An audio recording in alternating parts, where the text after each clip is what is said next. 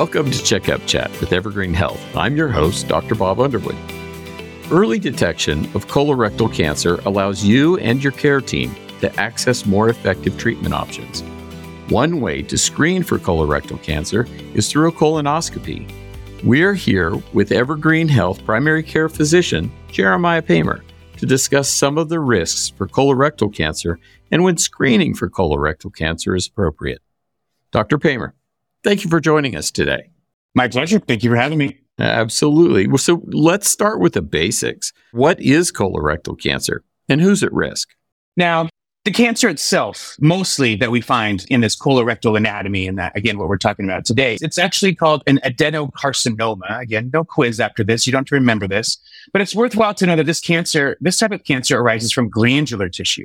In this case, it's the glands in the walls of the large intestine that manufacture mucus. This mucus helps move the stool on the way to, well, I guess its final destination, we can say.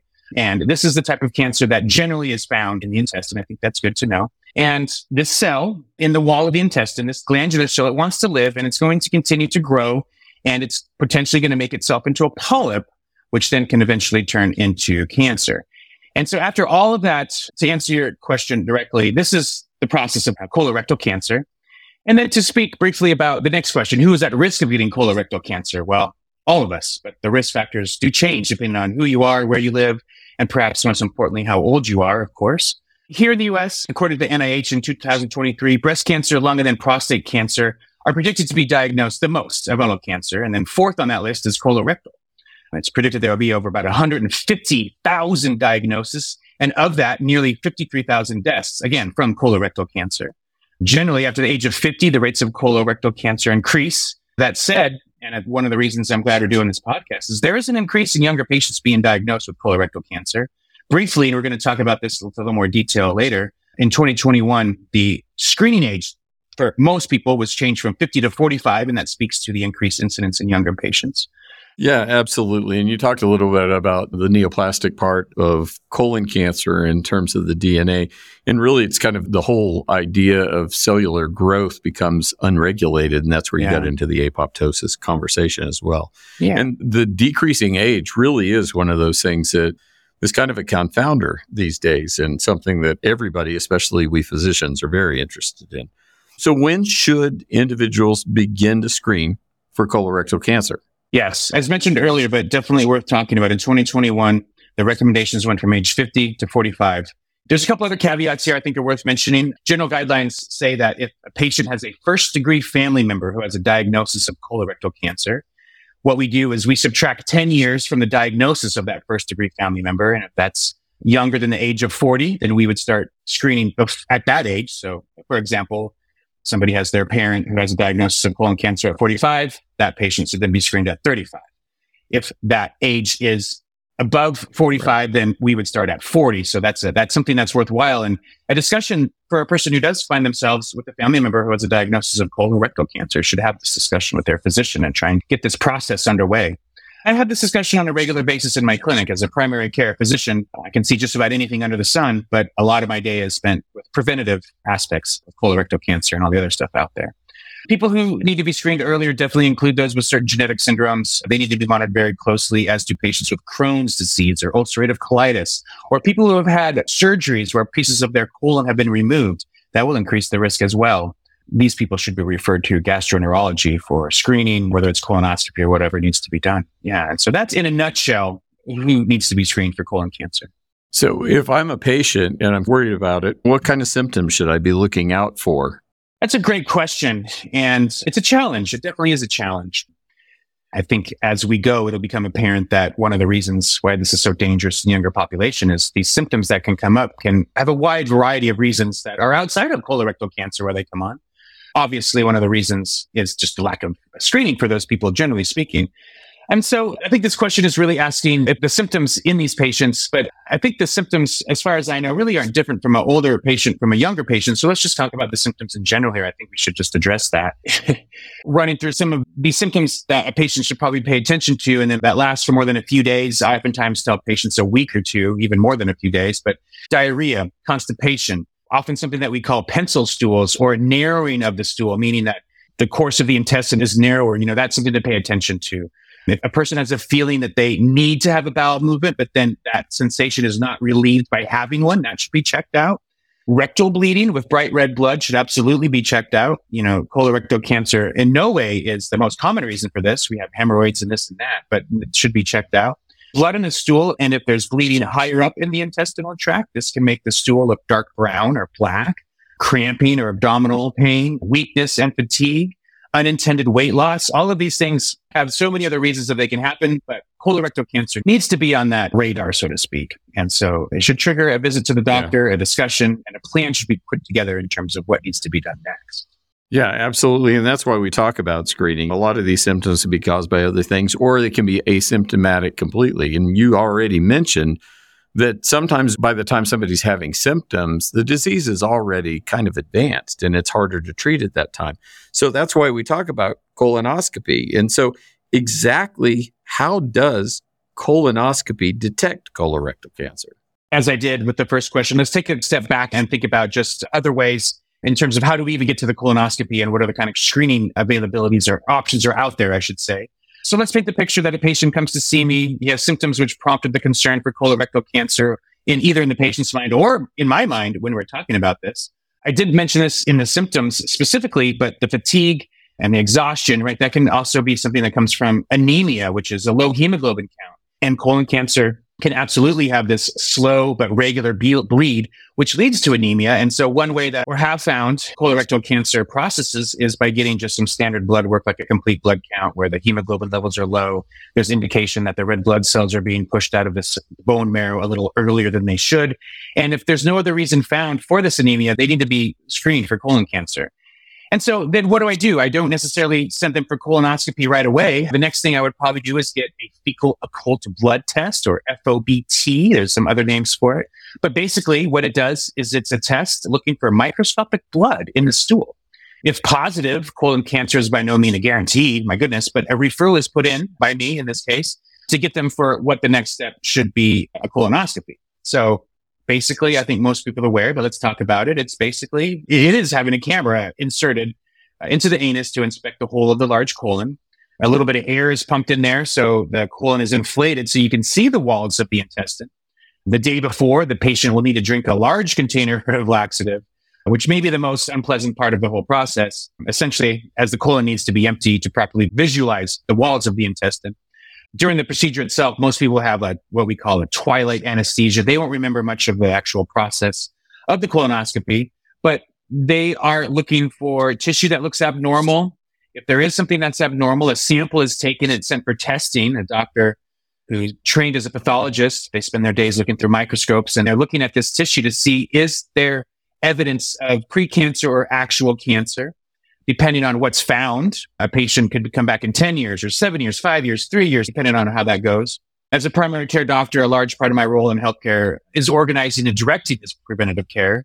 Other things, pancreatic cancer, a very lethal cancer, but relatively rare, thankfully. Difficult to screen for. There's not the resources. There's not the easy way to screen for it. Cervical cancer, prostate cancer, breast cancer, lung cancer, skin cancer, all these processes while quite common, are also detectable at an early age, just like colorectal cancer, or early stage, I should say. And these are the cancers that we screen for regularly. And colonoscopy, as I walk through that process with the listeners here, is a big part of what we're doing in that aspect. So, what risk factors have we just not discussed yet? Are there anything else that you'd want to bring up about risk factors? There are, there are. And I think this is really important, oftentimes kind of an underlooked aspect my day in the clinic oftentimes dictated, well, not often, always dictated by timing and lack of time, I would say. That's just the nature of the beast of modern healthcare. And I feel like I don't get enough time to talk about this. So I'm thankful to have a little, a few minutes here to bring this up. So heralding back to the very beginning of our talk when we were discussing the basis of how some of these cancers develop, some of that same dynamic is at play here.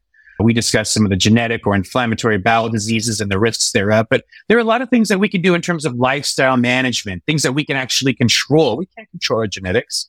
Somebody who has Crohn's disease, they didn't ask for this. They didn't do something wrong to get that disease, but we manage those risks. So let's talk about those.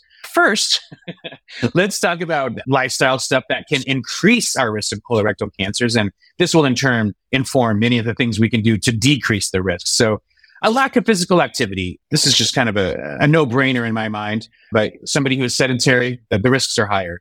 a diet low in fruits and vegetables, and by extension, a diet low in fiber or high in fat content or processed meats. Think cold cuts and salami and some of those things that I really enjoy on a charcuterie plate. Not good in too high of doses. Being obese elevates the risks, alcohol consumption, tobacco use.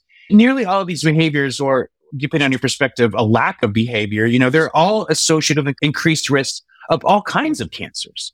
A decent paper recently published demonstrated an increase in nearly all cancers in the obese population.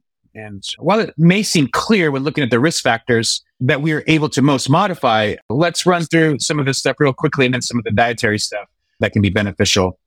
So, of course, not surprisingly, increased exercise again, not surprising.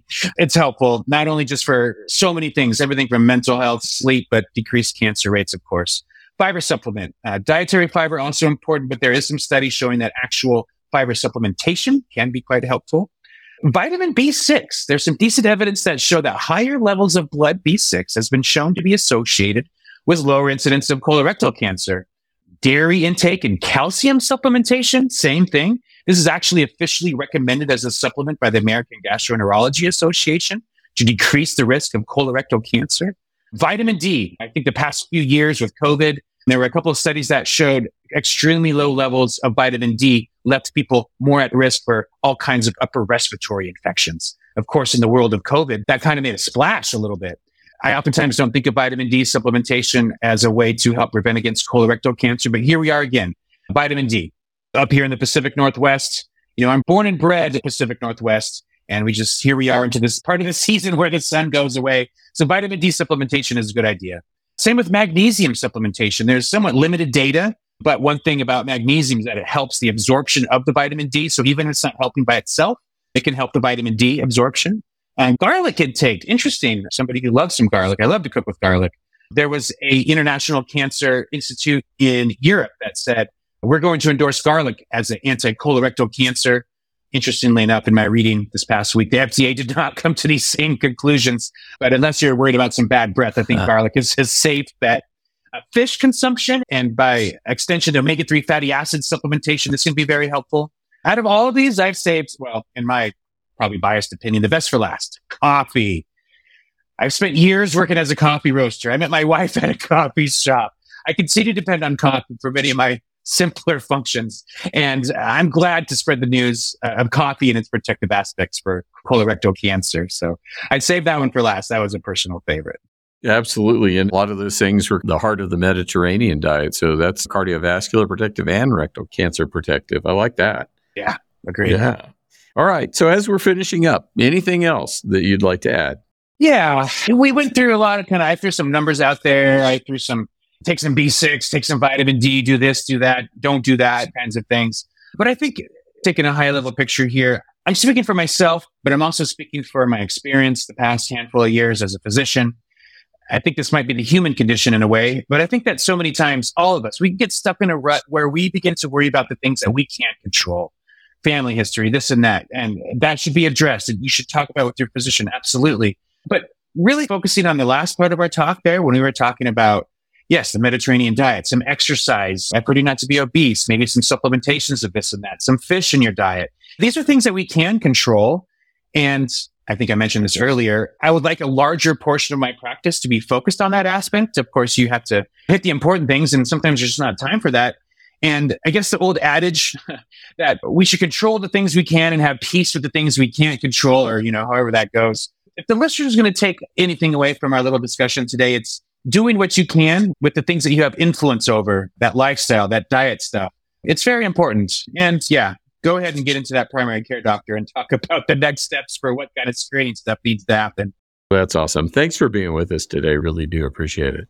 Oh, my pleasure, as always. Dr. Pamer really underscored the crucial importance of early screening for colorectal cancer. Understanding the risk factors, screening guidelines, and the significance of early detection will really help us make strides in preventing and treating this all too common disease. That wraps up this episode of Checkup Chat with Evergreen Health. Head on over to our website at evergreenhealth.com for more information and to get connected with one of our providers. I'm your host, Dr. Bob Underwood. Please remember to subscribe, rate, and review this podcast and all of our other Evergreen Health podcasts. And for more health tips and updates, follow us on your social channels.